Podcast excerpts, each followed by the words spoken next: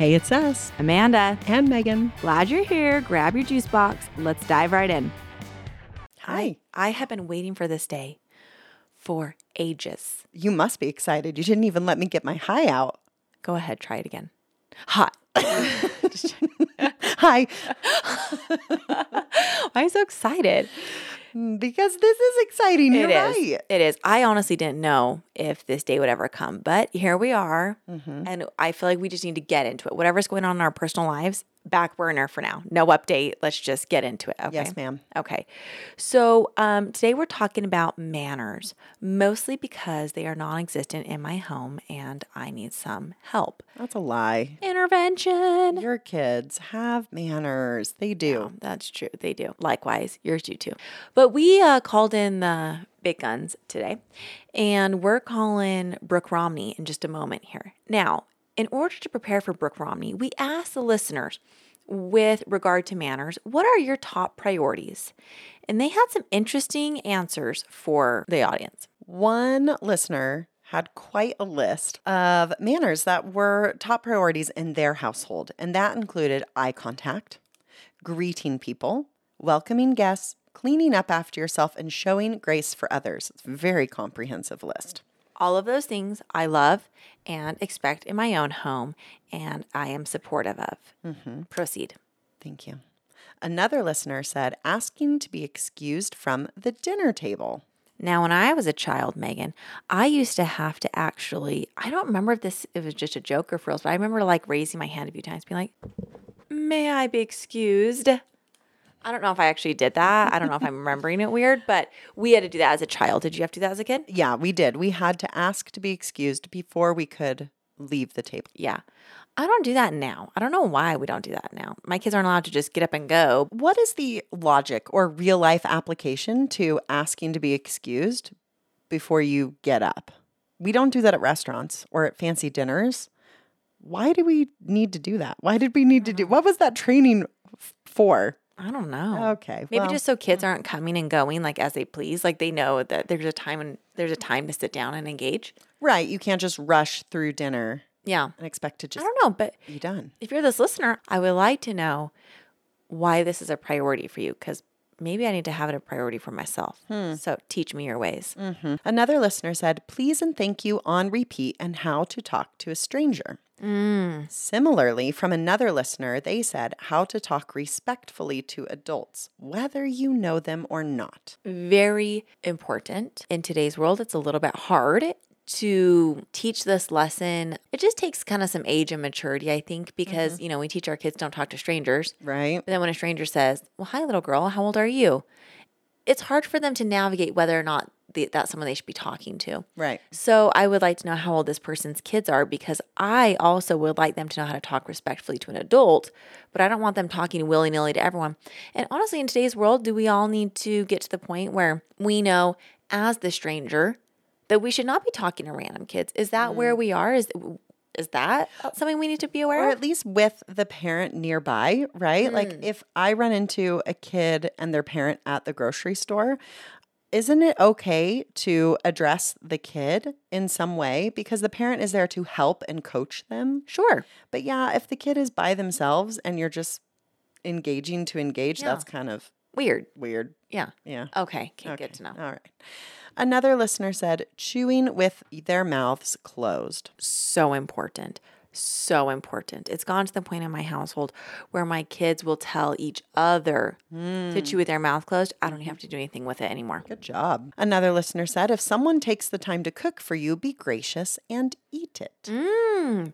Now, you and I, I think we have similar feelings, but we approach it differently. Mm-hmm. I am of, the, you need to have at least one polite bite, mm-hmm. always. I don't care whether or not you like it, always one polite bite.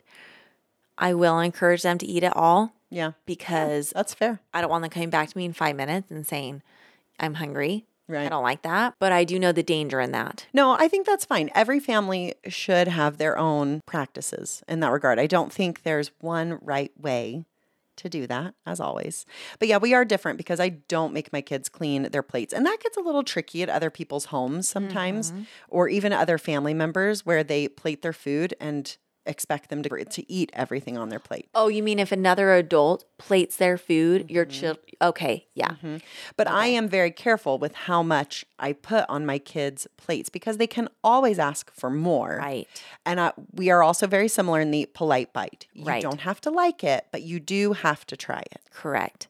Yeah. So, yeah, okay. I That feels that feels better, doesn't it? Yeah, sure. Okay. We're all just making it up as we Hmm. go. Another listener said, respecting others' property. Oh, yeah, dude. I am not about graffiti, not at all.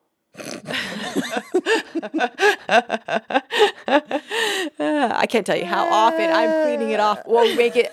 Was it you that tagged my fence last night, Megan? Was that you? So, you know, my daughter may have graffitied a little bit on your car. She comes by it honestly, though, because have I told you about what I did when I was about her age? Pray tell. I had just learned how to write my name and my phone number. Oh, Megan. And while my mom was getting the mail one day, the house nearby had a deck, and I found a nail and I carved my first name and my phone number Oh, Megan. into the deck. You tender, you tender rookie. You. I know. so when the, it gets better, because when the family called the phone number and said, "We have this carving that says the name Megan and your phone number," my my parents didn't tell me that they had called. They just sat me down and said something like, "Did you carve your name into this deck?" And you know, me and my dumb four or five year old self, no. they said, "Well, are you sure?" Yeah. Well, Bless your heart. we have your phone number next to your name in the deck. And like the jig was up, but Yeah, yeah. I did deny it. That is little while. hilarious. So, Well, so please go ahead and then you tell because I did not put together that respecting people's property, you know, it, means not drawing on other Yeah. people's cars. I didn't put that together. So you can share that story because it's, it's funny. I, don't think it's funny. It's mortifying, oh, but I'm Oh, think glad you love it. My daughter somehow got a hold of a writing utensil in the very back seat of your car and decided to write I love. And then I think she attempted to write your son's name. She did. yeah. On what is that? Like, it's not upholstery. It's like the The, the wall The that wall has of like the that car. fabric. Yeah, Yeah, it has on like fabric. fabric. Yeah, yeah. and she drew some like happy people. Uh-huh. Yeah. Uh, yeah, she just drew a bunch of things, but it was funny because she did try to write I love shepherd, but just because the writing, it looked like I love SH. And so my husband was like, she wrote a bad word. And I went, and I, after I looked at the picture, I was like, no, that's not a bad word. That says shep, but it came out deep. Now, the only reason I've seen this is because the car detailer likes to post his handiwork on Instagram. And lo and behold, he detailed both of our cars. Mm-hmm. Yeah. And the next day, both of our cars ended up on his stories as like a Before look at this amazing before and after. That is mortifying. the amount of crumbs. I usually try to vacuum my car at the car wash Yeah. before he comes. Yeah. And I did not have time. And Yeah. whoa, buddy. He likes it. I It's funny. hope. I mean, it hopefully convinces other people to use his services because he is so Yeah. good. It was funny because that should have been an advertisement for Folex because that's how he got it out. He's like, oh, uh, what should I use on this? And I said, here's Folex. It'll take care of it. Just, but he's like, I said, I could have done it myself. But honestly, I don't want to sit in the back of my car No. for a few minutes, like, and scrub it. So that's why I hired you. So Yeah. it all worked out. It's cleaner than it's ever been, but it was so funny. He got a good laugh out of it. embarrassing. It's It so embarrassing. It was really I still feel awful. I really am going to Venmo you. I'm not worried about it. I'll just send it right back. I know you will. Yeah. Okay. Another listener said, "Don't talk over others." What does this one say? Honestly, I struggle with this. Finish it while I be quiet. Do you really? I'm nodding my head because I don't even want to speak. So don't talk over others nor interrupt. I am bad at this. I interrupt all the time. Really? Yep. I notice as an adult and I'm like very embarrassed. I've never noticed that about you. I think you maybe are overly critical of yourself, but I mm-hmm. love that you found something that you want to work on and improve upon. Yeah. Yeah. My dad has told me point blank, when are you going to stop interrupting me? So that, I think that's how it got on my radar. Yeah, but the way you talk to your parents is different than how you would talk to most of the rest of the world. I don't actually think so. I talk to y'all the same. I just, yeah, I need to work on this, but I like that um, I'm working on it with my own kids because it's important. It is. Yeah. No one likes to be interrupted. So All right. And oh, one more listener bit of input. They said, the importance of being quiet sometimes. Love it. I do too. Do you guys ever play the quiet game at your house? Sometimes, yeah. Yeah. Road trips. Uh, yeah, my four year old has started requesting that we play the fo- the choir game, which is ironic because we're all like, "You're the one we want to shut up." Like, so whenever he's like, "Should we play the quiet game?" We're all like, "Yeah, quiet game!" Like we're super excited.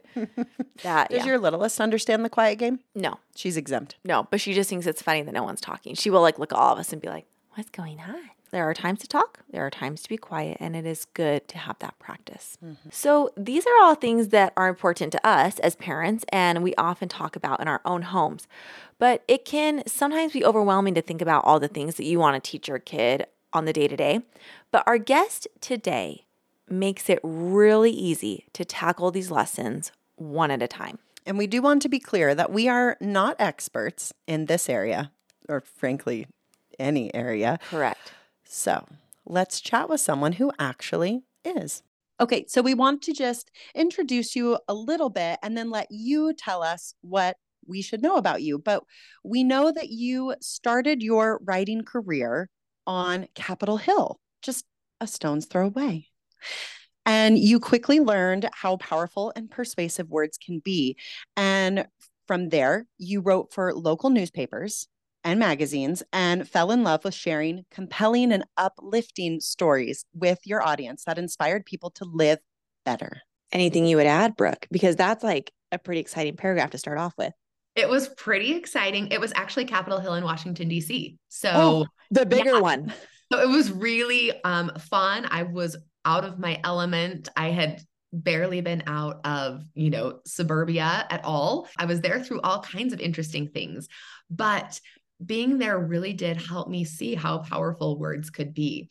Not just, you know, if you use them well, but what happens when you don't use them well, how you can get people to support something that maybe they wouldn't have if you say it or write it the right way. It was a really exciting time to be there and to learn maybe something that I might want to do in the future. So that was the beginning. When we moved to Arizona from Washington, D.C., I worked for a newspaper and I got the best job in the whole building was to write about mom stuff.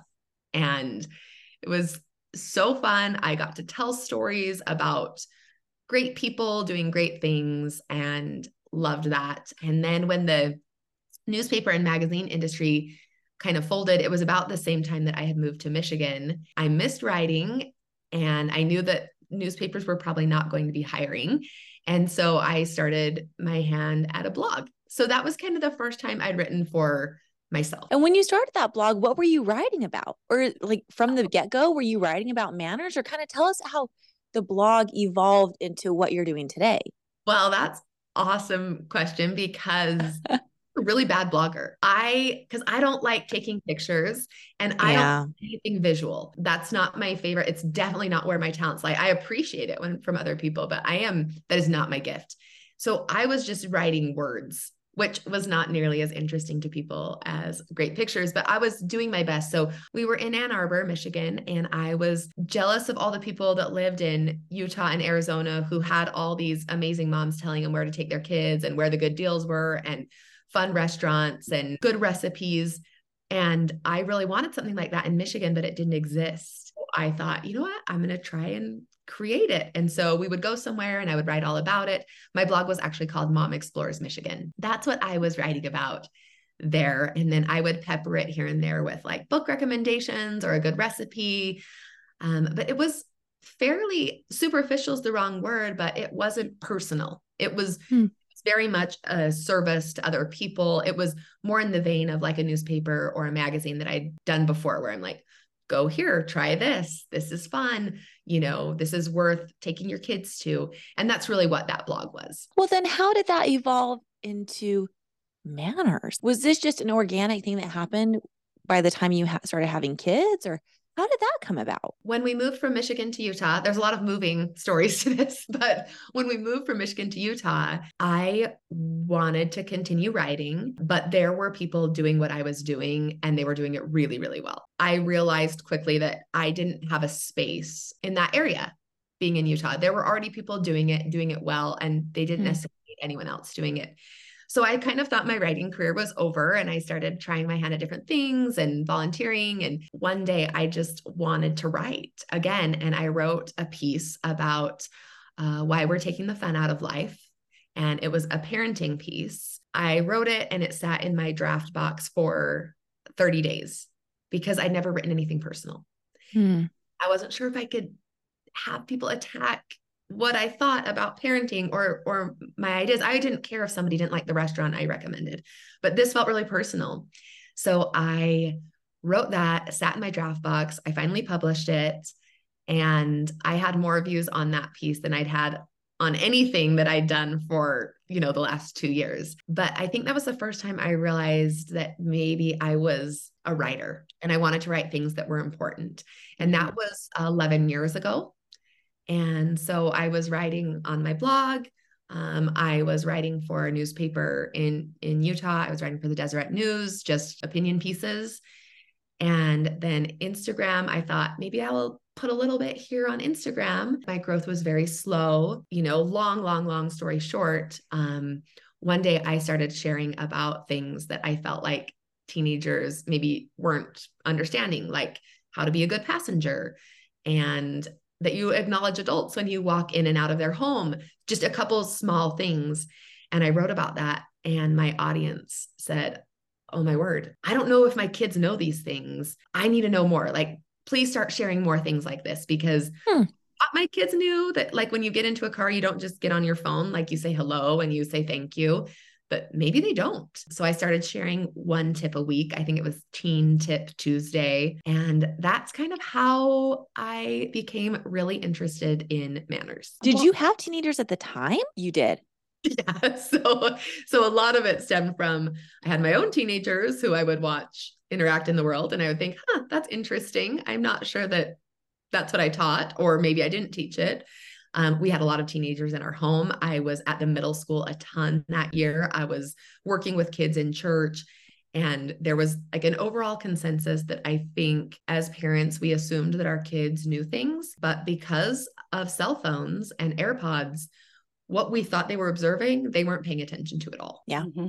That's very well said. In fact, Brooke has taught me something, not even from her book, but there's been many lessons like you just said where i would assume that my children behave a certain way and then when they didn't i would think what's wrong with you and after following brooke for a few years i realized oh they simply i have not taught them mm-hmm. that behavior and so now it has gotten to the point where if there is something that i do need them to redirect i will say to them point blank let me teach you how to um, walk someone to the door.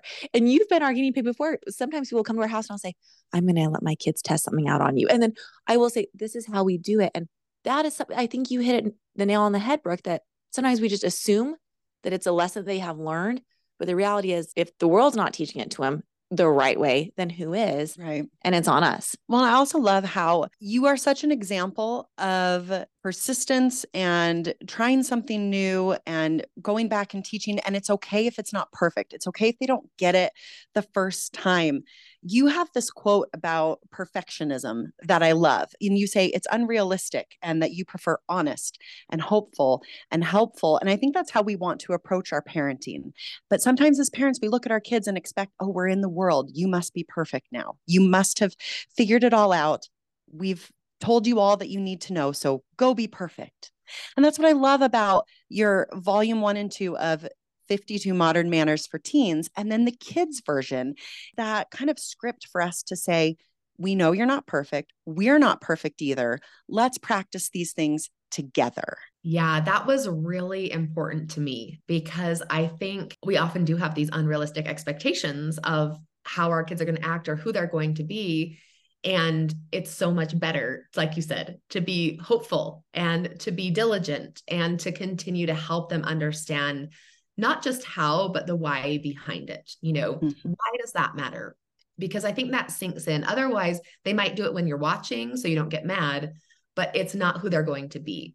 So it's really important to me that they kind of get it all and then they see it at work. You know, we're doing it together. So when I see, you know, be a good host, I can reflect like that's not what I'm great at, even though I wrote the book. My husband's amazing. Every time somebody comes in, it's like, come on in. Do you need a drink? He's such a great host, and I've learned a lot from him. It's not natural to me yet. So that one still reminds me, like, and I'll tell my kids, like, I'm not great at this. I'm working on it too. It's funny when I wrote the book, some people thought, oh, this feels kind of judgy. And I was like, there's nothing judgy about the book. This isn't hmm. judge other people's actions. This is how we self reflect and become better ourselves. So it has nothing to do with other people. It has everything to do with us improving ourselves and our own family. Yeah. I love that. That's very well said. And let's get into it a little more, you're well known for the 52 Modern Manners for Teens, Volume 1, Volume 2, and Volume 1, I read, can be found in over 100,000 homes. That's over 100,000 teenagers and presumably their parents brushing up. Well, that's just homes. What about the teenagers that come into those homes? Right. Let's times this by like eight. That's at least 800,000 teenagers who have read it. That's I incredible. Like I like the way you think. I'm a statistician right here. But it's true. It's not uncommon for me to walk into friends' homes who have teenagers and to see it on their counters or on their mantles in their kitchen somewhere where it is prominent. I even bought volume one, despite my oldest being nine at the time, uh, because I hoped that I could adapt it and start instilling those manners early. So when you announced on your Instagram account that you were releasing 52 modern manners for kids, I was beyond ecstatic. I think we all were like yeah. dancing in our kitchens because I was the same way. I bought volume one for my children, even though my oldest is eight. I think she was seven at the time. And we would just skip the ones that didn't pertain to our family. We have ours on our dining room table so that even when guests come over, often they will say, what is that? You were just in my house the other day. And remember, a grown adult man, a grown adult man was like, What is this? And I said, It is a lesson on how to say, Excuse me. Would you like to read? I've I adapted it like you. So I think we were all like over the moon for the kid version. In fact, I haven't even opened mine yet because it kind of feels like a little Christmas present to me. Like, we're going to get through the teenage one and then we're going to crack open the kid one. It's going to be exciting. I heard from so many parents of younger kids that had bought the first teen one or some that were not going to. And for plenty who had and had teenagers, they said, we want to start this manners journey way before our kids are 12 or 13. If we could start this young, and this is just like a habit of our home, maybe these teen manners will either come more naturally or they won't be such an adjustment.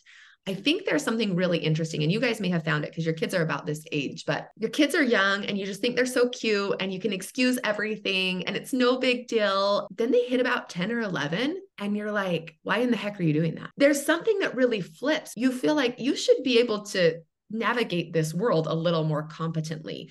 You shouldn't be quite so embarrassing. You should know that interrupting isn't cute. When they're four, anything they say is darling. So you don't mind being mm. interrupted because it's so dang cute. Then they get older. And I found that with a lot of my kids, where all of a sudden I had these very high expectations on people that had never been taught any better. And so I really thought that this kids book would help parents get in front of that.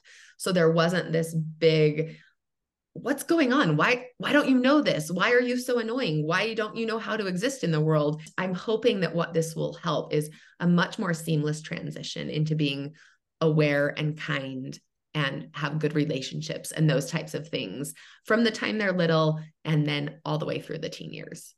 As you teach them when they're little, the words become more familiar. They build their vocabulary of these wonderful manners. And so as they get older, it may be easier to guide them in that way because they're already familiar with the words, with the expectations, with the vocabulary that they need to know to be successful as a teenager and beyond. Brooke, this yeah. is kind of a logistical question.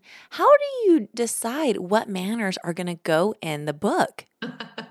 well, there's two volumes of the teen one because I decided on the first 52 and then just more came and more came and more came. So that's why there's volume two of the teen one. For the kid one, um, what I did was I put it out to my audience and asked for feedback. And I think I got like between five and 600 responses of like, I wish my kids, or I wish other people's kids, or I wish my kids would have known these things. So I was really serious about reading each one of those comments, marking them down, seeing where there was overlap between people, you know, picking out the ones that I remember were really, really big pain points in my family or when I had little kids, other people's children. And what I decided was there were about there were about 52 that really did rise to the top. Some I could combine with each other, but I think the kids book, I think it's pretty comprehensive Mm. in talking about the things that are most important and then I love that there's a teen book to transition to after that. So so whatever we missed, I think is covered in teen 1 and teen 2. Absolutely. And in Teen Volume 2, that one goes into a little more of character, right? Character development. It's not so much of say please and thank you. It's a little more of your general character development, which I love that you do that. Yeah, I wanted one that was a little bit more of like how to live a good life. So you know how to exist in the world. This is how to live a successful life. This is how to feel good about yourself. This is how to feel good about others. This is how to create relationships. This is how to keep a conversation going, you know. So it's a little deeper. So I really like to say this the the kid one is ages 4 to 12. Volume 1 for teens I think works really well like 11 and up. And then I would say volume 2 the concepts are a little deeper. So maybe like 13, you know, one one is read the room. That's Hmm. something that you have to have. Maybe like a 4-year-old, you can maybe say it, they won't totally get it, but but by 13, that's pretty important. I don't know that 8-year-olds are super cognizant of reading the room, but if you're 13 and you're in junior high and you're hanging out with your friends and you don't know how to read the room yet, like there's going to be some problems that come into your life if you don't start figuring that out. I love the way that they build upon each other. And each one still has some physical manners, each one still has some technology manners. You know, there's a nice variety. Yeah. But I like that can go in order. I'm just going to gush about this kids volume because it is so good. Have I you opened yours? You've opened it? well, I have actually owned the kids version since the day it was released because Amazon pre-order. No, so have I. But I have. I'm like waiting. Yeah. For, I'm like I'm. Oh wait- no, I You've put the opened the- teen one away and did? said, "Bring it on." Oh. I love it. And we aren't too far in yet because it hasn't been released for what more than a month A and a half, month? two months. Yeah. Yep, it's about six weeks. Yeah. Every single manner we have practiced and discussed as a family has already been demonstrated by my kids in the real world, which is so cool. The wait for your turn to talk, which is one of the very first manners that's covered, has been a game changer with conversations when I'm trying to talk to parents at their school or a teacher and administrator. It has been so fun, but it's because you put in place on each page ways to discuss it and ways to practice it. And we have so much fun role playing. We're a bit dramatic in our house. And so we really Good. like to role play. And it works so well. But you've thought of everything of how to teach it effectively so that these really stick in the kids' minds. It was really important to me for both books, but with the kids one especially, I was like, how can we make sure our kids are getting it? So you say, wait for your turn to talk, and you explain it and you give a why. And then you go to the park the next day and your kid is interrupting you again. I knew that role play was super effective for me with young kids and even with older kids, even just having the discussion. If you don't want to role play it, just do you know what to do in this situation? And so I love, love, love. It's my favorite part of the kids' book is the let's practice section on the back because I'm finding that kids are feeling very successful and so are parents. So it's been a really positive thing for families to say, we're using our family signal. We've never thought of having a family signal instead of just like mom, mom, mom. I love that the role plays also offer an opportunity for parents to discuss nuance. So on the one for wait to your turn for your turn to talk, most of them the idea is to not interrupt. But the last one says your sister is riding her bike and she gets hurt. Your mom's talking to a friend. Yes, there is a time to interrupt. Most of the let's practice options also talk about, you know, helping our kids have an opinion, have some autonomy, but doing it in a polite, kind, and aware way. It's funny, I was at Pinner's conference and a, a mom said, I don't know if I want to get this. I don't know that I want to teach my daughter to be too polite. That's not how she said it, but that was basically the idea. I don't want her to be a pleaser. I don't want her to think that she just has to do what everybody else wants her to do and I'm worried about this book. And I said, you know, there is nothing in this book that doesn't teach our kids to be aware and kind. If you have a problem with aware and kind, then you may not like this book. But this actually teaches kids to use their voice, but to use it respectfully and kindly. It teaches them to understand other people's boundaries and their space and be respectful and kind about that. So I think it's just really, really useful in helping our kids be successful in their own little world and then the world around them. I could not agree more. You can just send that pinner right over to us. We can have a one on one conversation with them, Brooke. I think that's very interesting. And one thing that I have noticed since we've started doing these 52 lessons, I actually think it gives my kids, you mentioned the word autonomy earlier. I think it also gives them a little boost of confidence. This knowledge helps them carry themselves differently and helps them notice when kids their age aren't behaving the same. You know, I can't tell you how many times I'm out with we're with at, at a play date and kids are playing and there's all these kids going, Mom, mom, mom, mom, mom, mom, mom. And my kid will come up to me and say, Excuse me, mom. And I will turn right away. And I think they appreciate the mutual respect of just that language. I'm probably not going to respond, or I will respond annoyingly if I get that mom, mom, mom. But because they say, Excuse me, mom, I always turn, Yes, what can I help you with? That mutual respect, I think, creates a lot of confidence and I would encourage everyone to look at it because I would never look at it as I'm trying to create a child that is too polite or can't stand up for themselves. I think it has the opposite effect, honestly. I really do. That was the biggest why behind me creating this book, especially the one for teens, is I saw that the kids who understood social norms, who just got it, those were the kids with confidence. Yeah. The ones who knew how to relate in in the world, the ones who knew how to pitch in, the ones who knew how to be kind, those kids good things were happening for them because other people responded well to that. And the kids who didn't, sometimes it was neurodivergent, sometimes it was they weren't taught, sometimes it was they just didn't want to. Those kids struggled, especially in those teen years. And so my biggest reason for writing this was I wanted kids to be equipped with ways to feel confident and successful. And I wanted them to have opportunities. I wanted all teens to be able to have the same opportunities, to be the one that was the one that you could count on, the kid that was doing good things, the one that got complimented often. And then I wanted to, especially for these younger kids, I wanted to equip them with knowledge before a situation happens. Sometimes you're not confident because you just don't know what to do. You know, one of the manners in this new kids book is what do you do when someone gives you a food you don't like? It's really great to know what you can do instead of I don't know, I was at my friend's house and I was so embarrassing. So I, it was so embarrassing. I just whispered in her ear. It's like, no, it's actually fine to say, thanks for offering. I'm okay right now. No, thank you. Equipping them with conversations, with ways to you know, do a situation well, I think that creates kids who feel good about themselves, who have their own self confidence, who understand their own character, and who live life accordingly. And I think those are the ones that are most successful.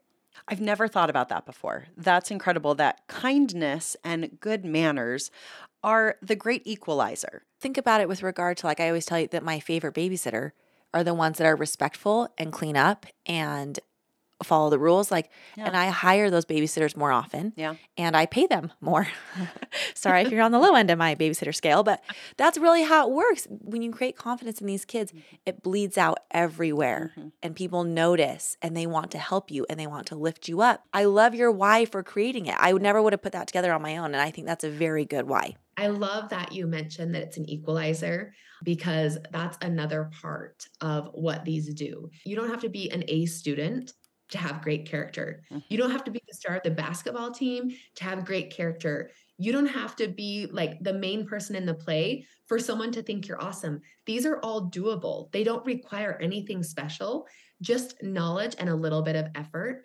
And the kids who do this have such confidence without it being anything that's external. It's all internal. And I think that's the that's the kind of confidence that stays. And what parent doesn't want their kids to feel that way? Sometimes that is our end goal. I mean, straight A's are great and the star basketball player, that's great, but what I really want for my children is to be kind, good, confident human beings.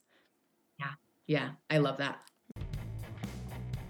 One of our favorite family traditions on Thanksgiving is playing games together, and the most requested games are always Grandpa Beck's. Cover your assets, Skull King, gnoming around, we all love them. And Grandpa Beck's is a family owned and operated company, creating games that help other families join in the fun. They are personally invested in their customers' experience. Did you know that Grandpa Beck's cell phone number is included with each set of rules, and a recipe card from Grandma Beck is in every box? Because they want their customers to be more than just satisfied. And would you expect anything else from grandparents? Visit grandpabecksgames.com to stock up on holiday gifts and use the discount code posted to our Instagram account or linked in the show notes. And this is a really exclusive discount just for our listeners to use this week. So definitely go over to our Instagram and find it because you might not find this discount again. It's a big one. Yeah. Well, Brooke, you know, on our podcast, we try to find the humor in everything, even the bad. So we were wondering do you have any stories or any times when you have noticed that manners have failed?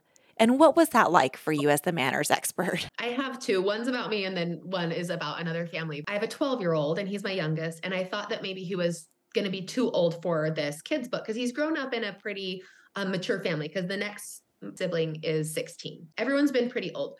So I thought, I don't really know if this kid's book will work for him, but we started it and he was really loving it. It was going really well. He actually loved, we didn't role play, but we would discuss and he thought it was great.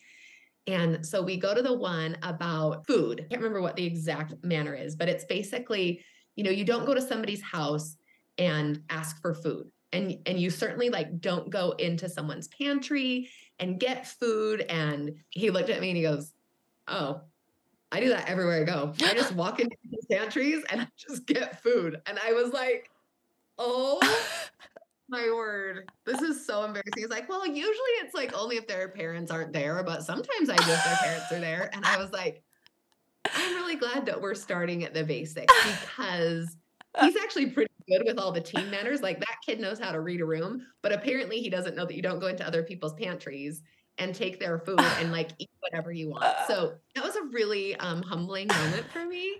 And we were being very diligent about going through the kids' book with him because I realized that there are things that I probably explicitly taught to the older kids when they were all that age, Mhm. but maybe forgotten. So so yes, so that was humbling and hilarious and warranted an apology um to some of the homes he's at frequently.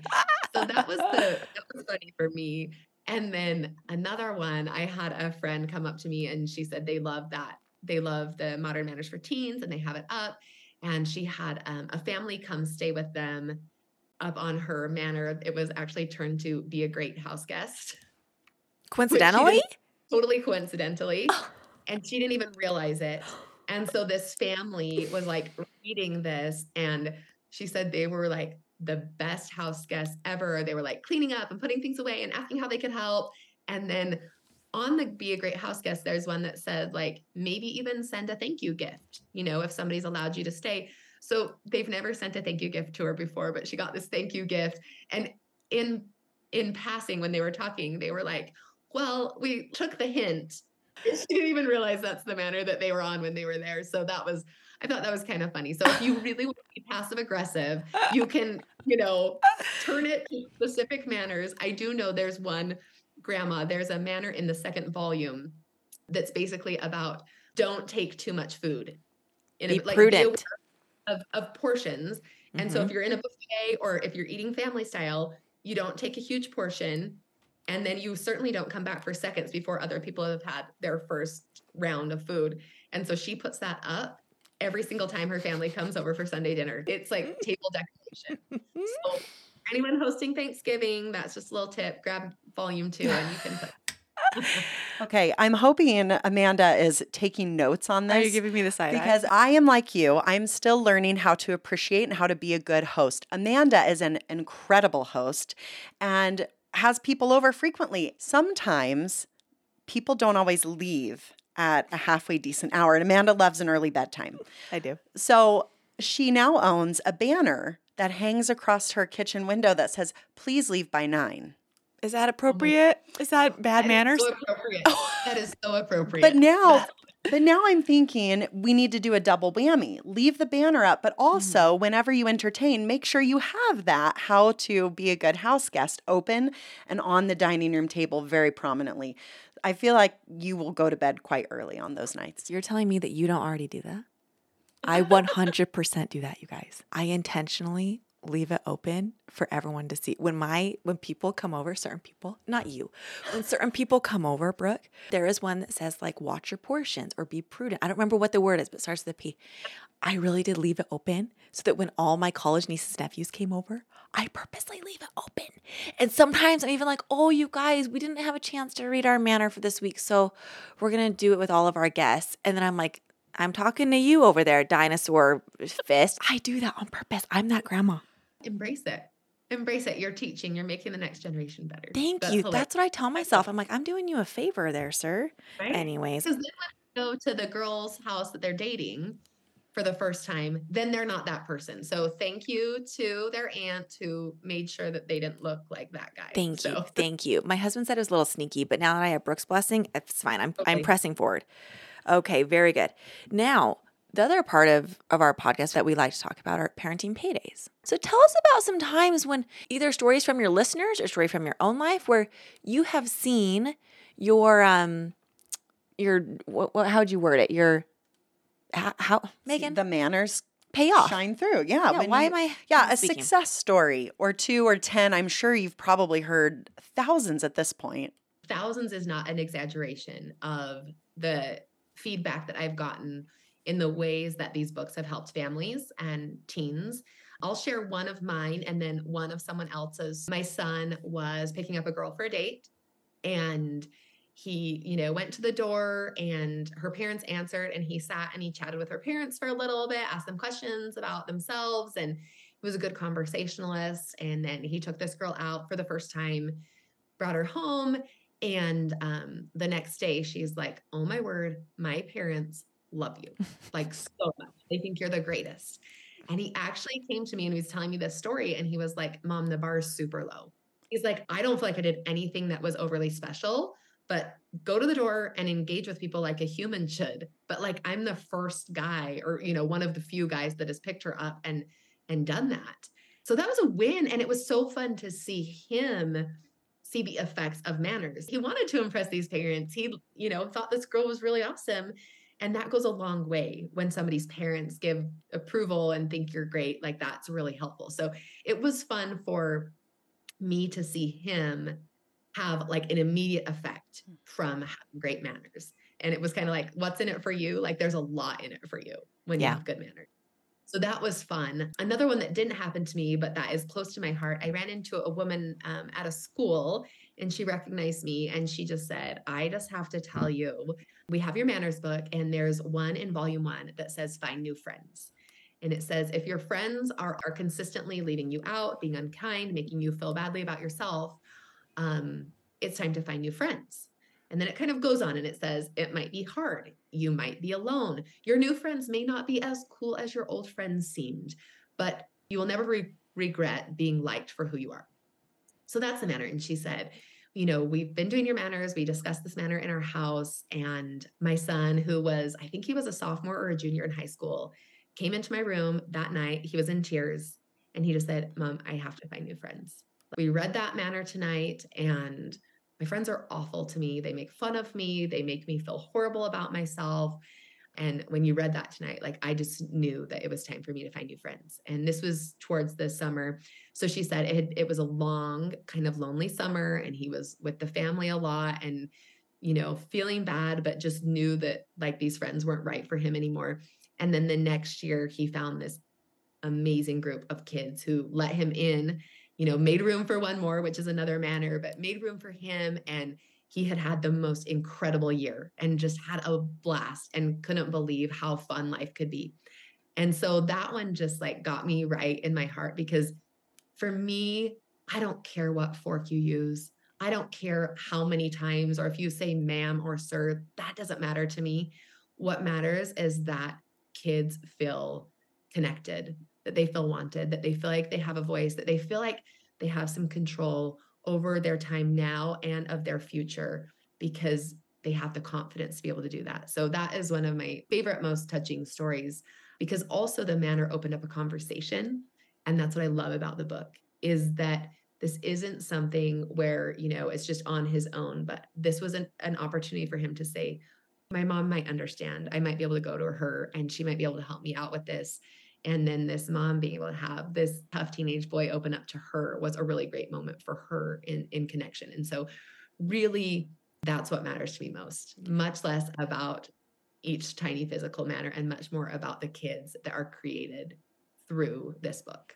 That is a beautiful side effect to each of these manners volumes is it allows those opportunities for the parent and the child to meaningfully connect. And even if it's over something so small, as you continue with that over time, I do feel like it helps strengthen those relationships. So as they get older, as they pass from the kid to the teen age, again, you've set that foundation of let's talk it through together. Let's practice together. What can I help you with? Nothing bad comes from it. It's such a blessing. It's so good for the kids and for the parents. Yeah, I think so too. It's been a real blessing in our lives too. I think sometimes as a parent, it can be overwhelming to consider the amount of life lessons, will you, that you need to teach your child. And so I have found comfort throughout the day driving around town and thinking, oh, I want to talk to my kids about X, Y, Z. And then feeling overwhelmed, like, how on earth am I going to talk about that? Oftentimes, you'll sit down at the dinner table and the conversation is built right in there for me. You know, this week for us, it is say, excuse me. That topic for us bled into, well, you can say, excuse me when you, you know, sneeze, when you toot, when you do whatever. It's a good reminder. And I like that every week, and sometimes even more often, sometimes if we have like a real lull in the week, I'm like, oh, we're going for the next page. We're getting extra credit here. It's an organized way to teach your kids life lessons that will serve them for the rest of their lives. There is no downside to having these conversations. Now, I kind of want to go back to what your story about your son. Your son mentioned that the bar is low. I'm interested that your son picked that up on his own. Why did your son say that? What is he observing? What are you observing? Well, I think what he saw was all he did was just like be a normal, what he thought was just like totally normal. So to hear that everyone else had like texted her to like come out or had walked in the house and just been silent or you know whatever that was he goes i didn't he didn't do anything especially he didn't bring flowers to the mom. He didn't like lay out his future plans. He didn't show him his bank account. Literally like he was like i was just being human. But apparently that is something that is exciting for people. And and you know i will say the same thing even as a parent. When i have a teenager that can look me in the eye that can have a conversation my son has the cutest friend. He's 12. But ever since he was little, probably, I don't know, eight or nine, when he would get in my car, he would say, Hey, Brooke, how's your day going? And like to have a young child understand the value of a back and forth conversation and how to do that, or to be interested enough to ask an adult how they are, it's not hard. But I would say that's not normal either. We took my nephew on a little weekend away, and it wasn't like thanks at the end of the weekend. It was for every single thing we did for him. He was like, Thank you so much. That was so fun. That was such a great meal. Thank you so much. And you know what it made us feel like? You can come with us anytime. And that's, I think, what these teenagers um, and kids need to understand is manners, yes, they make the world a better place, but they really make your life a better place. Mm. If you're going to ask me who I want to give a ride to, it's my son's friend who is constantly so kind in the car. Who wants to come on a trip with me? My nephew's welcome anytime. Those are opportunities that you want to have. Who can come who can come hang out in your house? The person who's going to clean up their stuff and the person who's going to be gracious and say thank you and the person who is going to possibly ask like what can I bring? Like all of those things are people that those are the people that get are, get included who get opportunities, who get promoted. Like you said, those are the babysitters that get paid more money. Yeah. Okay, I was going to write down because I'm afraid I'm going to forget, but I'm not mm-hmm. going to forget. I have three questions about three specific manners. Can you please mm-hmm. tell me whether they are extinct or whether they're good to go? Okay. First one Is it good manners to say to someone, Hello, Mrs. Romney? Are we going forward with Mrs. Romney or are we going with first name or are we going with Miss Brooke? What is an appropriate way? Is this in the book and I haven't gotten there yet? What's an appropriate way for a child to address an adult? I'm going to say I'm not an expert on that. I I don't really know because I think it depends on where you live and how formal your area is. I think the safest thing to do would be to start with, "Hi Mrs. Romney, nice to meet you." And then I would 100% of the time say, "You can totally call me Brooke." right? Okay. With any manners, best to start out more formal. So, one of the issues that my kids had was we are not a formal household. So, they're like, you let our friends get treats all the time, like in our pantry. I'm like, I do, because that's okay with me. But we need to always assume we need to start at the most polite level. And then when someone says, oh, that's not necessary, then we can like meet them at whatever level of formality they have. But we never want to be the person that is like offensive or ruins a situation because we've started at the most familiar. Well said. Next question Extinct or not, for a guy to open a girl's door at the car? I don't know how people feel about this. This is a personal feeling. I do not think it is necessary, but I think it is kind. I think when it comes to doors, for a car door, that may be a little different. Um, I think this is where read the room comes in. I think it's totally fine for a guy on a date to say, um, Is it okay with you if I open your door? Because some girls might like that and some girls might not. Hmm. I also think like when we're walking up to a place, uh, let's say you're walking into the grocery store, I think it's polite for the first person, whether they're a woman or a man, to open the door for the person that's behind them.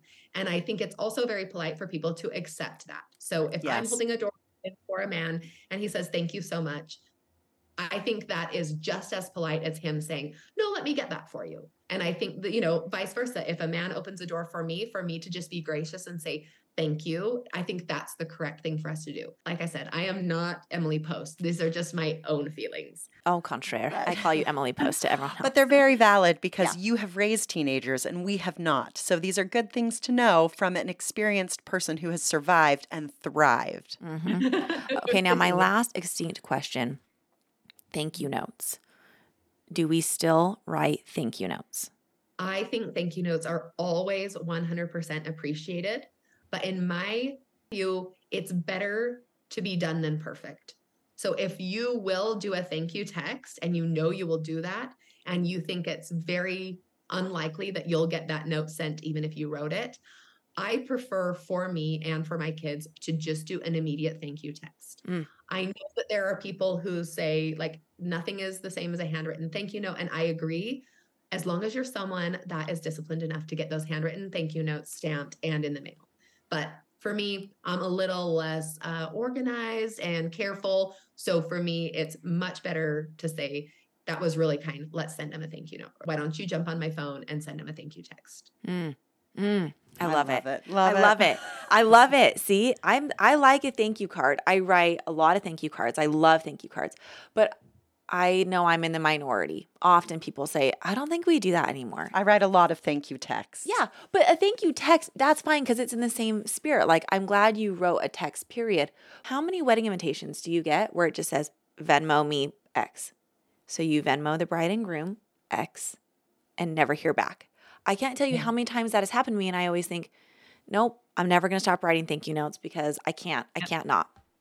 Yeah. And, and I think especially in a world where money just floats in the air, it's just even like I'll even take on a Venmo. Thank you so much. You're the best from my Venmo text to the bride and groom. I will take that over. I hope I sent it to the right Venmo. That's like, right. So some type of acknowledgement is better than none. I think a written thank you note is awesome and makes a huge impression. I would advocate for anyone who is like, I need to impress this person, or I really want this person to know how much they mean to me, or this sacrifice was a big deal. 100% a, a written thank you note is important. But like someone has you over for dinner and you just want to let them know you're grateful. I don't know that you always need to do a handwritten thank you note, but I think everyone appreciates. What a fun night. Thanks for putting it together. You're a great host. Yeah. Is, is great. Better than nothing. Yeah. There's no downside to doing that. No.